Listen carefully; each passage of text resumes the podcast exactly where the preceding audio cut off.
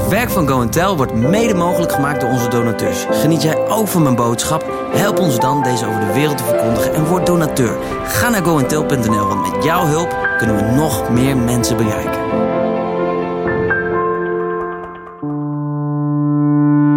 In de nieuwe masterclass Sprekend vanuit je hart neemt David je mee in de wijze waarop hij grote groepen mensen inspireert met Gods woord onder leiding van de Heilige Geest. Wil jij groeien in spreekvaardigheid en leren communiceren en bedienen tegelijk? Dan is deze masterclass echt iets voor jou. Wat kun je verwachten? Een unieke toegankelijke sprekerscursus voor alle leeftijden. Je leert een groot publiek te boeien met jouw verhaal. Je ontwikkelt en vergroot jouw intuïtieve vaardigheden en je ontvangt een bijbehorend cursusboek met praktische oefeningen en opdrachten. Ga naar davidevos.nl om direct aan de slag te gaan.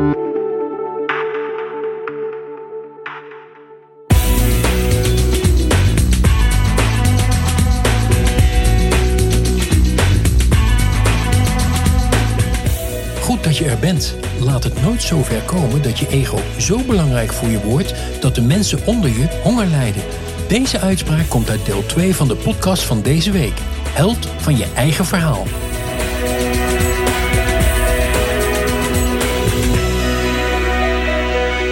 De oren van de held zijn gesloten voor de onzin van de in, verwarren, in verwarring zijnde lijden. Ga nog een keer zeggen. De oren van de held zijn gesloten voor de onzin van de in verwarring zijnde mensen om hem heen.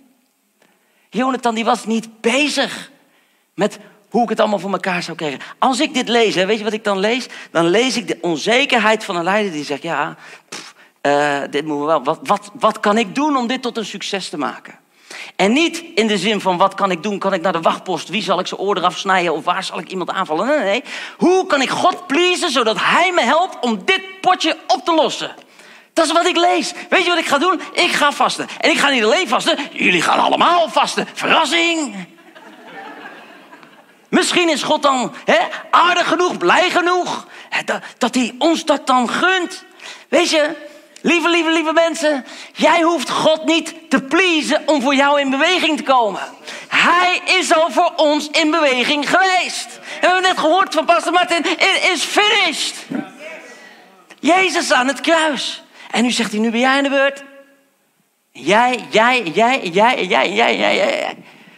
En dan moet je niet gaan zitten stilwachten en zeggen, heer, wilt u alstublieft iets doen? Ik zei, nou, ik wilde net aan jou vragen, als je het niet even vond. Oh, hoeveel gebeden bidden wij, waarvan God eigenlijk zegt, ik had gehoopt dat jij het zou doen. Heer, wilt u... Uh... Nee, even pak die Bijbel erbij. Lees erin. Ik heb het aan jou gevraagd. Er zijn zoveel dingen die we bij God neerleggen waarvan hij zegt: hé, hey, vriend, dat is voor jou. Jonathan die was er niet mee bezig. En ik bid echt dat God je oren zalft met zijn goddelijke olie, zodat je zult horen van hem wat hij alleen tot jou te zeggen heeft. Wat leven geeft in je binnenste. En ja, wat gebeurt er dan? Hij doopte de punt van zijn stok in een honingraat en hij bracht de honing naar zijn mond. En meteen stonden zijn ogen weer helder. En een van de soldaten die sprak hem aan en zei: Ja, uw vader heeft ons dringend bezworen om vandaag niet te eten, ook al hebben we nog zo'n honger. Ja, zegt hij, mijn vader die stort het land in het ongeluk, zei Jonathan. Kijk toch hoe helder mijn ogen weer staan nu ik wat van die honing heb geproefd. Weet je waar honing voor staat? De tegenwoordigheid van God. Jouw intimiteit met Jezus. Jouw honing. Laat niemand ooit je honing stelen. Je hebt het nodig. Dat als je het neemt, dat je ogen weer helder staan. En er is een groot gevecht gaande om die honing. Het gaat helemaal niet om hoe duur het gas gaat worden. Het gaat helemaal niet om hoe duur je zalmpje zal zijn. Het gaat om de honing. En dan niet de honing bij de Appie of de Jumbo, maar de honing van God. Zijn tegenwoordigheid. Daar is het gevecht om gaande. En dan zal je helemaal niks meer hebben. Als je die honing hebt, heb je genoeg. Sta je scherp, sta je aan. Zie je de dingen die anderen niet zien. En natuurlijk kwam hij in de problemen omdat hij ongehoorzaam was geweest aan degene die zo religieus was dat hij had bedacht: we gaan dit met z'n allen oplossen, we gaan vasten en dan gaan God ingrijpen. Maar God gebruikte die jongen die juist het tegenovergestelde deed van wat alle anderen dachten dat er moest gebeuren. Ik heb een vraag aan je. Heb jij ook wel eens het gevoel dat je iets moet doen wat niet klopt? Ja, dan moet je natuurlijk oppassen, het is te stil. Dus, eh, David, ga je nu zomaar dat dingen kan doen die, die niet mogen? Dan ga ik hem even omdraaien. Dan ga, jij tegen mij zeggen dat je nog nooit wat gedaan hebt wat niet mag? Kom man. Binnen de lijntjes kleuren, tuurlijk, hè? allemaal. Maar oh man, als God aan je vraagt, doe nou eens even helemaal anders. Het begint in je denken, dat je ernaar kijkt en denk je, waarom doen we dat eigenlijk altijd zo? Soms mag je die vraag niet eens stellen. Want als je die vraag al stelt, waarom doen we het altijd zo? Dan suggereer je natuurlijk dat niet klopt. Maar dat is het niet. Je bent open, je wilt weten in een ander seizoen, andere mensen, andere, andere situaties. Eh, en als ik kijk naar Jonathan, iedereen hield zich in het gereel. Iedereen die hield zich, weerhield zich van die honing. Niemand die kwam in beweging. Iedereen deed wat van hem verwacht werd, maar hij niet. En hij was de man waardoor alles veranderde. En nou ga ik tegen je zeggen, want ik zie sommigen van jullie denken.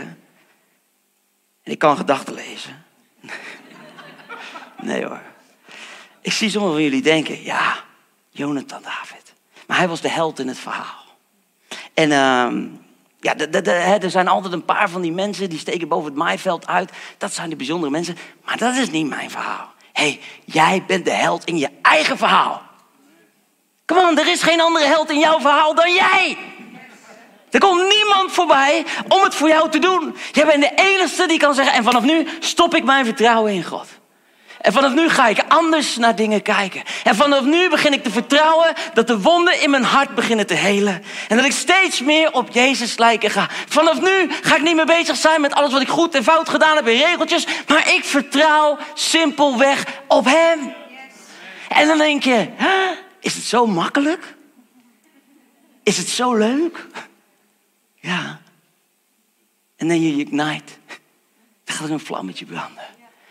En dan denk je, houdt hij echt van mij? Weet je, de Bijbel staat er zo vol mee. Waar ik zo enthousiast over ben, is vooral het leven en het karakter van Jezus. De manier waarop hij omging met mensen die er een potje van maakten. Verhaal van Zacchaeus. Je denkt dan niet dat hij zomaar toevallig bij hem langskwam. Ja, misschien ook wel. Maar Zacchaeus wilde hem heel graag zien. Ik ken allemaal het verhaal. Zacchaeus was een boef, was een dief.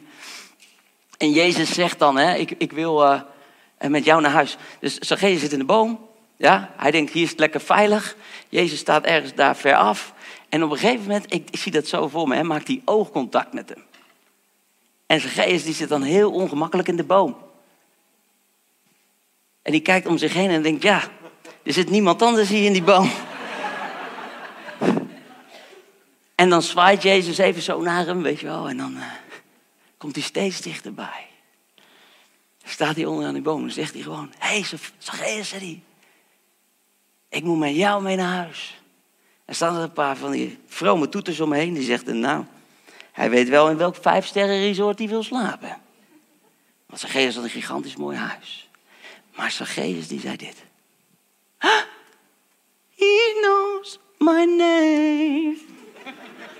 Oeh, nou, zijn we naar beneden. De schaap en de herder hand in hand naar huis. En hij neemt hem mee naar zijn huis. Hij komt binnen in zijn woonkamer. Hij gaat zitten. En de Heer Jezus veroordeelt hem niet, zegt niets, lacht. Houdt van hem. Vindt hem helemaal oké zoals hij is. En ineens denkt Zacchaeus. Ah, die tafel waar hij aan zit. Gekocht. Met gestolen geld. Als die man mijn naam weet, dan weet hij ook dat die tafel niet helemaal koosje is. hij komt tot geloof en hij zegt, heer, eh, je moet het maar eens lezen, zo, zo mooie details. Zegt hij, de helft van wat ik heb, geef ik weg aan de armen.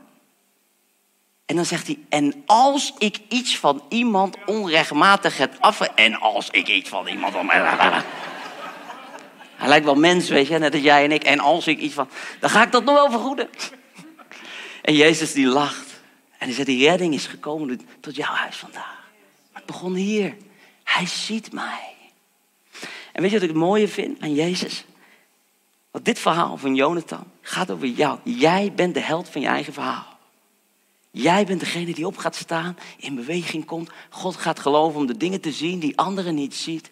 Om de dingen te doen die God van jou vraagt. En ik wil dat je je beseft in dit verhaal dat zijn oog op jou specifiek is. Hij kent je naam. Hij weet waar je je tafel koopt. Hij weet wat er in je huis ligt waar je niet trots op bent. En toch komt hij. En hij vindt het oké. Hou nou op met niet oké te zijn met jezelf, want Jezus is al lang oké met jou. Ik ben oké met mezelf, hij is oké met mij.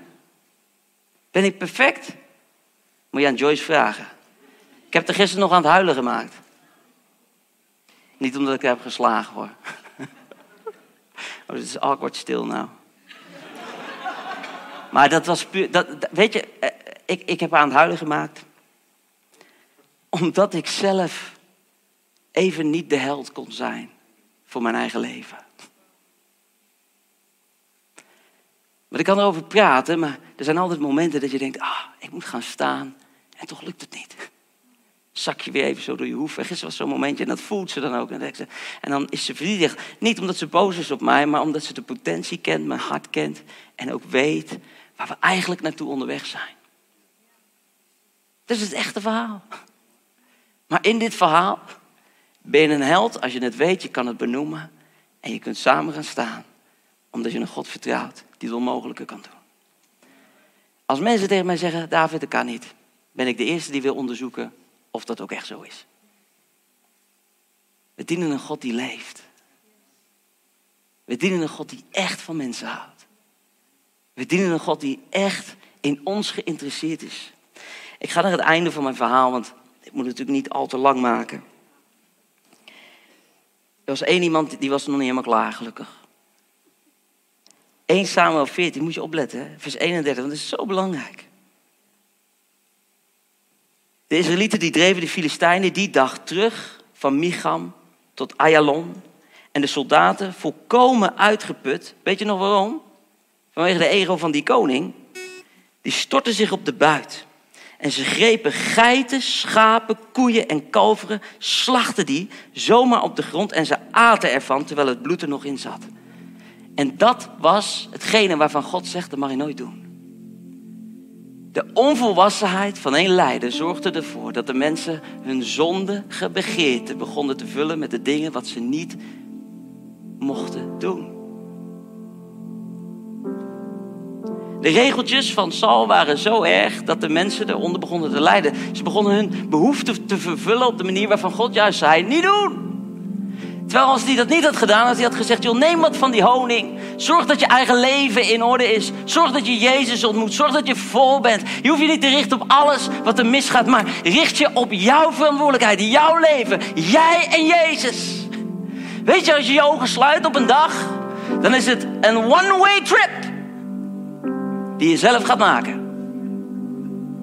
Ik zat vandaag nog met mijn pa op de motor. Hij zit achter me. Ik zei: Pap, vind je niet gek dat we op een dag doodgaan? Ja, zei hij, dat vind ik eigenlijk wel gek. Maar we weten dat die dag komt.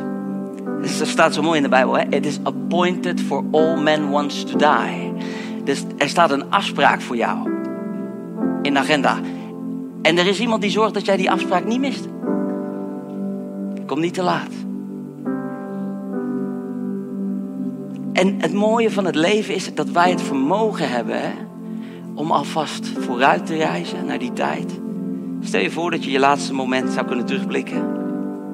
Hoe zou je terugkijken? Mijn verstand is daartoe in staat, heeft God voor gezorgd. En die mij dan nu brengt in de verantwoordelijkheid en mij doet realiseren. Alright. Als die dag komt en ik kijk terug, dan moet ik nu besluiten wat ik ga doen. Dan is het belangrijk dat ik nu kies om iets met mijn leven te doen. Psalm 103, vers 14 zegt, want hij weet waarvan wij gemaakt zijn. Hij vergeet niet dat we uit stof gemaakt zijn. Als er iemand is die weet waar jouw issues vandaan komen, dan is hij het wel. Hij weet het. Hij snapt het ook nog. En hij wil er met je over in gesprek. Weet je wat ik zo ontzettend mooi cadeau voor God vind? Vroeger dacht ik echt dat ik God moest pleasen met mijn leven. Maar nu geloof ik dat niet meer. Mijn Bijbel zegt, He is pleased with me. It's in Christ. Betekent dat dan dat ik alle remmen los heb en al de dingen doe die God verboden heeft? Nee, nee, nee. Want de keuzes die ik maak zijn vooral goed voor mij, mijn vrouw en voor mijn kinderen. Dat is een kwaliteitsleven. Waarvan God zegt, weet je, deze dingen zijn er om jou te beschermen. Dat is goed voor je, moet je doen. Je gaat toch ook niet zomaar je stuur omgooien over de vangrail heen sturen? Je realiseert je dat die vangrail daar zit, zodat je niet over de weg gaat. Nou, de Bijbel staat vol met vangrails. En dan kan ik tegen je, "Well, het gaat allemaal, allemaal om die vangrails. Je moet op die vangrails. Nee, nee, nee. Het gaat om de journey. Het gaat niet om de vangrails. Het gaat om de journey. Het gaat niet om een perfect leven. Het gaat niet om een moment dat je bent arrived. Het gaat niet om als je voor de grootste groep ooit gesproken hebt. Het gaat om de reis waarop jij bent. Het is jouw reis. Waarin jij de held bent. Waarin jij verantwoordelijk bent voor jouw leven. Het is jouw leven. En God heeft het je gegeven. Het is een cadeau. En jij kan kiezen. Leef ik mijn leven voor mezelf? Of leef ik mijn leven zo? Zodat mijn leven vermenigvuldigt als ik anderen aanraak. Ik vind het zo ontzettend mooi. Romeinen 9 zegt dit. Wie bent u eigenlijk dat u een mens iets tegen God zou kunnen inbrengen? Vraagt het aardewerk soms aan de pottenbakker: waarom heeft u me gemaakt zoals ik eruit zie? Dat heb ik wel gedaan. Dan zit je voor de spiegel staan en zeg je: Heer, ik had een beetje meer krulletjes gewild.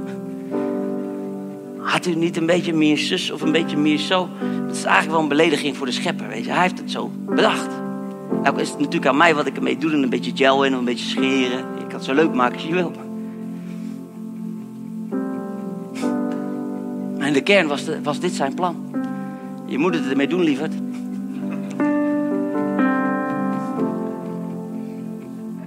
Maar stel je nou eens voor dat de dag zou kunnen komen. Dat jij spiegel staat. En dat je zegt zo. Dat heeft u goed gemaakt. Man. En ik ben zo dankbaar voor de reis. Vroeger al in de kerk zei ze tegen mij: David, het gaat niet om. Het gaat om, om het vormingsproces, weet je wel. Een vormingsproces. Ik wil gewoon daar zijn. Kom op, daar zijn. Word je ouder en dan word je gevormd. En dan denk je: pff, jeetje, kan het vormen een keer voorbij zijn?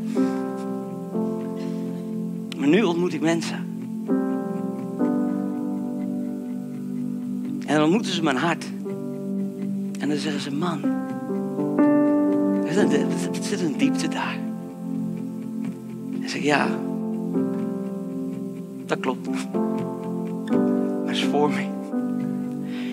Het einde van mijn leven gaat helemaal niet over al de dingen die ik allemaal ga. Maar het gaat over de persoon die je wordt als je groeit in wie je mag zijn in Christus. En tijdens die reis vergezelt God je. Is die excited over al de mooie dingen die je mag ontdekken. Oh mens, wat ben je mooi. wat ben je mooi. Je bent onderdeel van zijn plan.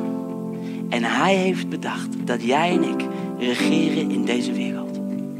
En dat betekent dat wij niet van de zijlijn staan toe te kijken. Of onder de terenwind gaan zitten mopperen met elkaar over wat er allemaal niet klopt. Dat we op gaan staan. En dat de vlam in de pan gaat. Weet je wat begint? De vlam in de pan in je eigen leven. Jij bent de held van je eigen verhaal. En je bent een prachtig maaksel. Wist je dat als die pot wordt gemaakt door die pottenbakker, dat die zwaar onder druk wordt gezet om hem te vormen? Je moet niet vragen om een hele mooie pot te worden, want dan heb je een heftig proces. Kan maar beter dan een potje van maken. En Wat meer ontspannen leven. Maar als je zwaar onder druk staat, lieve vriend, als jij door een depressie gaat, als je door diepe dalen gaat, weet dan dat God in staat is om daar goud uit te halen. Goud uit te halen. Diamanten, robijnen, goud. Om andere mensen te raken met wat jij hebt ontdekt. Zullen we met elkaar gaan staan als je kunt? Dan gaan we samen bidden. Mag ik uh, vragen, is een gebedsteam. En uh, ik wil gewoon aan de ministry team vragen om hier voor het podium te, te komen staan of daar aan de zijkant. Gewoon een plek waar mensen je kunnen zien. Dat ze weten dat je er bent. We gaan zo meteen met elkaar God aanbidden. We gaan God groot maken vanuit ons hart. Maar ik weet in mijn, in mijn geest, in mijn hart, dat sommigen van jullie echt geraakt zijn. Diep van binnen. En je voelt, ja, David, je hebt het over mij. Je hebt het over mijn verhaal. Ik moet de held van mijn verhaal worden. Ik, ik, ik wil net als Jonathan in beweging komen, maar ik weet misschien niet hoe. Of ik zit hiermee, of ik zit daarmee, of dit vind ik lastig, of dat vind ik moeilijk. En in de naam van Jezus wil ik je verwelkomen in deze conferentie om echt de diepte in te stappen met God. En te zeggen, Heer, ik kom bij u. Leer mij. Laat me zien. En ik bid echt dat God met zijn Heilige Geest door deze fantastische mannen en vrouwen gaat werken en spreken. Je bemoedigt, je lief hebt, je aanraakt, van je houdt. mag je ogen sluiten. Vader, ik wil u vragen, wilt u met uw Heilige Geest op dit moment de diepere lagen raken waar geen mens bij kan komen?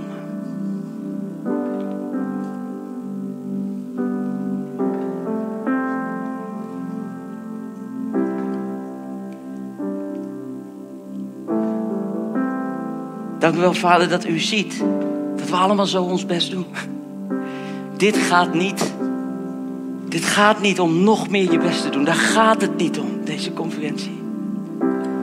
Maar het gaat erom dat jij je potentieel ontdekt. Door wat God ziet in jou. En ik bid dat je vanaf vanavond anders naar jezelf zal kijken. Dat je de held in jou zal vinden.